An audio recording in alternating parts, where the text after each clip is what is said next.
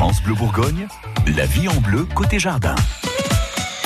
Votre magazine de la vie pratique vous invite à dégainer votre sécateur ce matin parce que figurez-vous que c'est pile en ce moment qu'on commence à tailler sérieusement ces rosiers. Nicolas Brune, vous êtes notre expert jardin, vous allez nous guider. On commence ce matin avec les rosiers Polyanta. Bah, les polyantales, les grandes fleurs, non, ça se taille. Euh, bon, après, tous les types de rosiers se taillent un peu différemment. Euh, bon, déjà, euh, pour les, les rosiers polyantales, les rosiers grandes fleurs, donc le polyanta, c'est celui qui, qui, a plusieurs fleurs au bout de la, la tige, alors que le grande fleur, c'est une seule tige une seule fleur au bout de la tige, donc c'est celui qui sert par exemple à faire des fleurs coupées. Donc avant, de, avant toute chose, avant de, de, tailler, on va déjà utiliser ben, des, des, outils, euh, des, des, bons outils de, de, taille, des bons sécateurs. Les fameux sécateurs qu'on a bien nettoyés. Voilà, bien euh, nettoyés, bien désinfectés, hein. bien affûtés. Ça c'est vraiment très important.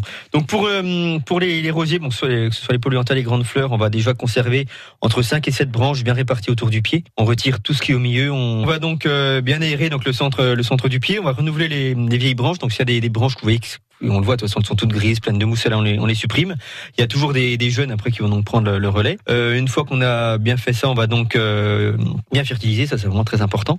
Donc pour les, les rosiers polyanta, donc euh, il faudra donc tailler les branches. On va les tailler entre 1 et 3 yeux. Ouais. Donc ça, c'est des trucs très vite on acquiert la technique. En fait, en fait, les yeux, c'est sur, sur, les branches. Vous, voyez, vous allez voir des, des tout petits renflements.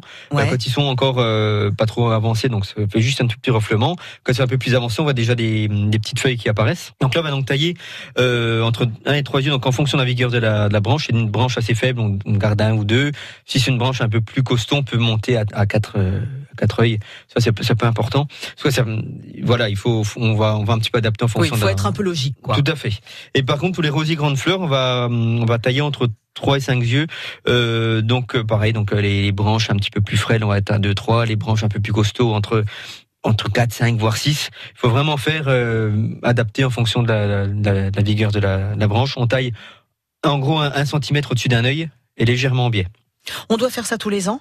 Tous les ans. Ça, c'est vraiment impératif pour bien qu'ils fleurissent parce qu'autrement, on a des, des, vieilles branches qui vont se développer, ça va être tout malade. C'est vraiment impératif. Oui, ça peut être vite moche. Hein. Ça va être vite moche, ça va vite se dégarnir. On va être euh, toutes les feuilles, toutes les fleurs au-dessus, c'est pas très beau. Euh, on va avoir du, du vieux bois, c'est vraiment pas beau du tout.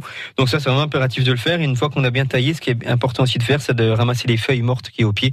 C'est vite de garder des, des maladies au, au sol. Donc ça, c'est vraiment important. Merci Nicolas pour ces bons conseils qu'on peut retrouver sur euh, francebleu.fr. Dans une heure, Gilles Sonnet, notre expert en plantes d'intérieur, nous suggérera d'adopter un bananier d'intérieur. France Bleu Bourgogne.